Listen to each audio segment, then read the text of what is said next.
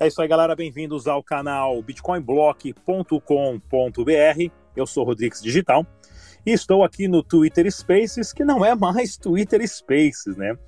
O Elon Musk comprou o aplicativo, mudou de nome, ele faz o que ele quiser. O aplicativo é dele e a gente vai seguindo. Então tivemos que mudar o nome também do nosso programa e agora se chama X-Tudo Blockchain, sempre às terças-feiras aqui no canal bitcoinblock.com.br no Twitter e também distribuído lá no Spotify. Hoje nós vamos bater um super papo aqui sobre sistemas de pagamento, a grande guerra e as várias opções. E os nossos convidados, nós temos aqui o Rodrigo Ubaldo, da Monos, ele que é o CEO e fundador da Monos. Para quem não conhece, a Monos é uma carteira que tem várias utilidades, funções de carteira de criptomoeda, além de você poder comprar e vender cripto, entre outras funções de NFT, jogos e tudo mais. Então, queria chamar aqui mais uma vez. Boa noite, Rodrigo, tudo bem? Bem-vindo. Fala, Rodrigo, você consegue me ouvir bem aí? Tudo ótimo. Manda ver, cara, como é que tá esse meio de sistema de pagamentos? E antes de você começar, fala rapidamente para a galera o que, que é a Monos e o que, que você faz lá na Monos. Pô, legal. Rodrigão, primeiramente aí, obrigado pela oportunidade de poder estar falando para vocês. Para a gente é uma honra a parceria que você traz e que você demonstra para todo o ecossistema. Então, obrigado pela oportunidade. Sobre a Monos, cara, cada vez mais a gente, a gente vem expandindo o nosso universo de atuação. Né? Nós nascemos, como você disse, como uma carteira digital. É, constituímos a nossa própria moeda, que é o MNS. Né? A gente passou por um I.O., onde a gente fez uma captação lá em 2019 e desde então a gente está explorando esse mercado em diversas frentes. Hoje, se alguém baixar o nosso app, ele vai ver uma, uma miríade interessante é, de funções e de alternativas para explorar é, dentro do mercado cripto. Desde staking até cartão com cashback de até 8%. Uh, nosso staking também bastante agressivo, de várias moedas diferentes. Uh, trade de mais de 100 criptoativos diferentes. Nós somos a maior é, exchange brasileira em número de criptoativos que podem ser transacionados. Né?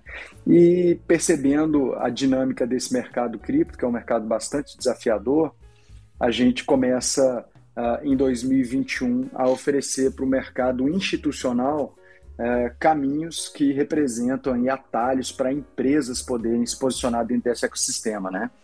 Então, uma vertente que a gente está explorando muito forte é o que a gente está chamando de MonusPay, que é um gateway de pagamento que é acoplado a um dashboard de gestão.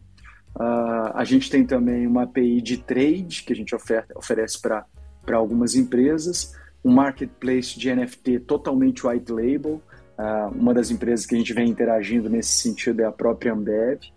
E, e, é isso, a gente vem, vem tateando o mercado aí de ofertas de soluções de tokenização e blockchain para o mercado B2B, além de já estar posicionado no B2C. Atualmente no B2C a gente está com coisa de 50 mil usuários aproximadamente, e no B2B a gente vem avançando aí com um bom número de, de parceiros também. Ou seja, você entende esse mercado por dentro muito bem, começou levantando é, o projeto, criando o projeto, fez um, um financiamento, recebeu fundos, está construindo, entende essa guerra dos sistemas de pagamento por dentro. Porque hoje você ser o, o gerente, o CEO de uma empresa de cripto, de blockchain, de pagamento, é o que está acontecendo de novos modelos de negócio. Mas a guerra, ela é bem grande, bem complicada, porque nós tivemos até o Federal Reserve, né, o próprio Banco Central americano, lançando o seu, o seu FedNow. Nós temos aí já Pix, Boleto, é, PicPay, Light Network. Opções não faltam. Então, no ponto de vista de você que é empresário, CEO, está focado ah, nesse meio de pagamento, o que, que destaca uma empresa ou um sistema nessa grande guerra e competição de me usem, baixe a minha carteira, baixe o meu produto, baixe o meu token, a gente oferece isso, a gente oferece aquilo. Fala pra gente, Rodrigo. Cara, na prática, o, o que a gente mais se apoia como grande diferencial voltado para o consumidor, pro consumidor final, são dois aspectos. Né? O primeiro deles é simplicidade e facilidade de uso. Né? Eu acho que dentro da criptoeconomia existe uma característica muito forte de oferta de soluções complexas de serem utilizadas, talvez porque boa parte dos empreendedores desse ecossistema tem um viés técnico muito forte, é, além de ter uma, uma, uma, relevância grande de players asiáticos que, por algum motivo, é, o contexto de usabilidade deles parece ser um pouco distinto do nosso aqui no Ocidente. É, então, esse, essa é uma vertente que a gente explora muito forte. Então, aquelas pessoas que usam a nossa solução, coisa de 70% deles sequer conheciam algo sobre cripto. Né? Então, muita gente é leiga é, dentro do que a gente oferece. Então, a gente tem um nível de simplicidade muito grande. E um outro aspecto que a gente vem explorando para poder é, se destacar em relação aos demais é se apoiar fortemente no valor ofertado para o B2B. Né? Então, hoje, a gente oferece para o B2B uma, um atalho de acesso, mas também é, uma composição é, de produto. Né? Então, quando um cara, quando um, uma rede de hotéis ou uma rede de varejista é, começa a optar por fazer uso da nossa plataforma, como MonusPay, ele recebe não apenas um gateway de pagamento, mas um dashboard de gestão de cobrança, de recebimentos, quase que um mini ERP, sabe? Então, é um pouco a oferta completa que nos preocupa e que nos diferencia. Não, excelente, excelente. E como que está o mercado no Brasil hoje, né? As empresas elas têm dificuldades de terem licenças, aprovações, requerimentos do Estado isso custa muito dinheiro ou esse mercado ainda tem muito a crescer e aprender? Esse mercado ainda não exige um, um, uma licença específica para poder, poder oferecer a solução, tá? Essa licença, ela tende a vir a partir do volume transacionado, então, a partir do momento que seu volume for muito expressivo, você sim terá que se posicionar como instituição de pagamento. Ah, no Brasil, em especial em função do PIX, é, e em regiões pelo mundo que têm oferecido soluções similares ao Pix, a concorrência em relação a cripto passa a ser grande. Né? Aqueles lugares onde não tem um Pix como solução de pagamento, a cripto tende a navegar com muito mais facilidade. Ao mesmo tempo, para a cripto existe uma oportunidade grande apoiada novamente na sua comunidade, né? E apoiada também uh, em viajantes de maneira geral. Né? Um grande diferencial para aqueles que é, vendem esse tipo de solução é ofertá-la para em ambientes onde há um trânsito relevante de turistas estrangeiros, porque para o estrangeiro é mais interessante pagar com cripto do que fazer todo esse trâmite de câmbio de moeda para poder transacionar na região ou no país que ele for, sabe? Então, um foco grande que a gente está dando é nisso. Um outro aspecto que é importante destacar é a possibilidade da instituição é, que está oferecendo esse tipo de solução se diferenciar como pioneira no segmento onde ela atua. Né? Então, isso é bastante interessante. E um terceiro ponto que a gente destaca, é, e aí de novo é, se apoiando na comunidade, é um usuário de cripto que também é empreendedor, né? implementar a solução de recebimento cripto na empresa dele. Né? É algo que a gente também vem explorando dentro da comunidade que a gente tem. Então, assim, dentro do, do, do da solução de MonusPay que a gente tem, a gente teve um salto relevante de entrar de entrantes, né, de consumidores da nossa solução que já eram usuários da nossa plataforma no B2C e passaram a oferecer recebimento em cripto no, no business dele, né, desde ótica, padaria, farmácia, e-commerces. Então, essa foi uma primeira demanda aí que a gente sentiu. Muito interessante isso, porque. Não, você comentou do Pix e sem dúvida nenhuma, né? É, nós temos a adoção do Pix no Brasil foi excepcional, ainda existem algumas regiões que não têm muito acesso, mas a pandemia turbinou o Pix de uma forma que eu acho que nem o próprio Banco Central estava esperando, né? Ah, e lembrando também que o próprio Brasil tem um, um sistema já muito avançado, que é o sistema de boleto. Eu, aqui nos Estados Unidos, há mais de 20 anos, ainda não tem aqui nos Estados Unidos um sistema que funciona tão bem contra o boleto, como o boleto, que você paga qualquer conta em qualquer lugar, em qualquer banco. Aqui nos Estados Unidos isso é completamente inexistente ainda. Né? E o Brasil sempre foi muito avançado com o boleto, depois com o Pix. E nós temos essas grandes opções, né? Explica pra gente um pouco, Rodrigo, quais são as principais, né, diferença que o mercado, que os competidores, que os processadores de pagamento, os sistemas de pagamento têm em relação a taxas, porque todo mundo oferece taxas diferentes. O que que faz uma empresa conseguir oferecer taxa cara e taxa barato? Quanto complicado é esse sistema de taxas? Porque assim, claro que as, as empresas como a Exchange também, eu sempre falo nas nossas lives, a Exchange não está nem aí se o Bitcoin está subindo ou está caindo. O Bitcoin subindo ou caindo, a Exchange ganha com taxa, né? O quanto complexo é esses sistemas de taxas nos sistemas de pagamentos que estão acontecendo e desenvolvendo hoje? É, esse é um bom ponto. É, primeiro, sim, acho que é legal deixar claro que acaba que a exchange ela também é um pouco refém do mercado que a gente está inserido. Né? Então, quando a gente tem um cenário onde uh, o mercado cripto, de maneira geral, está em baixa, a exchange ela acaba sofrendo também porque ela tem muito menor trânsito em trades né? e ela acaba ali é, tendo dificuldade de sustentar somente com as taxas que ela cobra. Então, para ela também não é tão interessante um cenário é, de bear market como é o que está acontecendo. Não à toa a gente está vendo aí várias exchanges quebrando. Uh, mas sim, dentro do, do, apontamento que você fez, ela sobrevive de taxa e não da variação da moeda. Uh, sobre o mercado de meio de pagamento, o que eu entendo e o que eu senti na pele, né, que nos levou por esse caminho, foi exatamente o arrefecimento do mercado de trades, né, a desaceleração é, do mercado de, de investimento, que foi o primeiro, o primeiro, a primeira grande oportunidade explorada por quem está inserido nesse ecossistema como empreendedor, né? E aí, dado esse cenário, as empresas tiveram que se reinventar. E aí, nesse contexto, elas começaram a olhar muito fortemente para a infraestrutura, né? E o meio de pagamento é uma primeira demanda que faz muito sentido, que traz ali a criptomoeda para o dia a dia das pessoas. Sobre a variação de, de taxas, o que eu entendo é que, por ser um mercado ainda pouco explorado, existe muita oportunidade é, para os pioneiros. Né? Hoje no Brasil, você tem pouquíssimas empresas que oferecem essa solução. Você conta em, no máximo duas mãos aí empresas que oferecem a solução é, de meio de pagamento em cripto. É, e aí existem taxas que variam desde 2,5% até 0,5%. Né? Existem ofertas que variam desde uma solução web até uma solução somente de aplicativo. É, é, existem ofertas que envolvem até mesmo cashback, que é o nosso caso, e ofertas que não envolvem é, nada além de uma API sabe?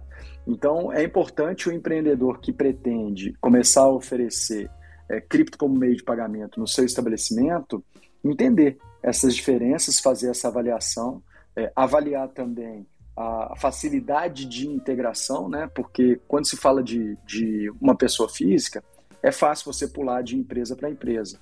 Mas quando você fala de uma pessoa jurídica, você começa a criar ali uma certa dependência do seu negócio em um prestador de serviço que, não, que pode não te atender, sabe? Então, tudo isso são aspectos que têm que ser levados em consideração. Um exemplo, no nosso caso, é, a gente meio que pega até mesmo o usuário pela mão é, no processo todinho de integração e no processo de utilização do nosso dashboard, dando suporte completo de ponta a ponta, que é um dos aspectos que a gente entende que nos diferencia, sabe? Então, são esses os pontos que a pessoa tem que avaliar. É, sobre a composição de custo, é, hoje ainda é bastante acessível.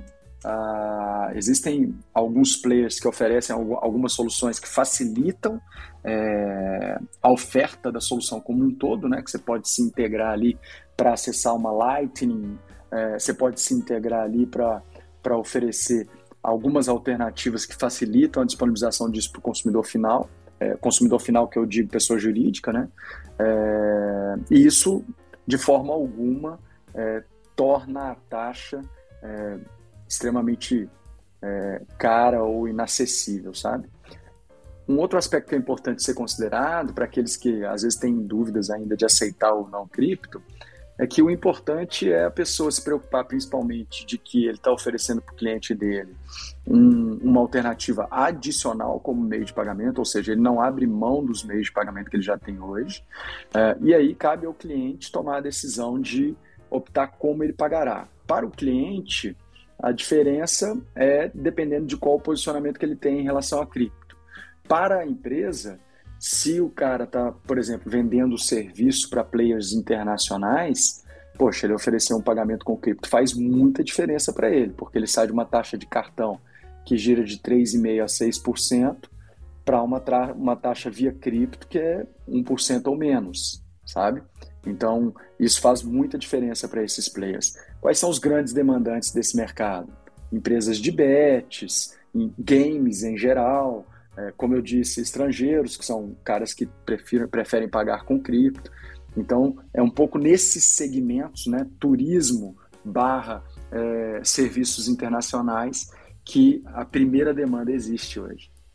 Não, excelente, excelente ponto, porque essa guerra, essa briga de taxas entre empresas, né, é algo realmente inexplorado em um mercado que você tem pouquíssimos players ainda no Brasil.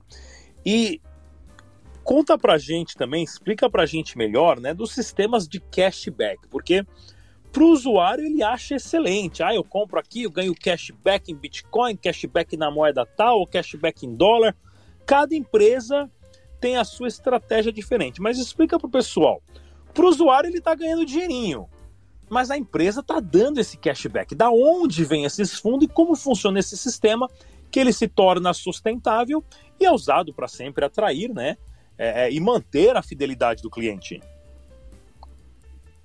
É, o sistema de cashback depende da estratégia de cada empresa. No contexto do que nós ofertamos, nós oferecemos a opção de cashback dentro do próprio dashboard e cabe ao varejista, ao, ao comerciante, determinar qual parâmetro que ele quer utilizar e qual moeda que ele quer dar de cashback. Ele pode dar desde reais até Bitcoin, até MNS, caso ele queira, sabe? Então, assim, é, cabe a ele determinar qual a dinâmica. O contexto econômico também cabe a ele. Ele pode dar desde 10% para toda compra acima de 100 reais até é, 1% para 100% das compras que ele efetuar, sabe?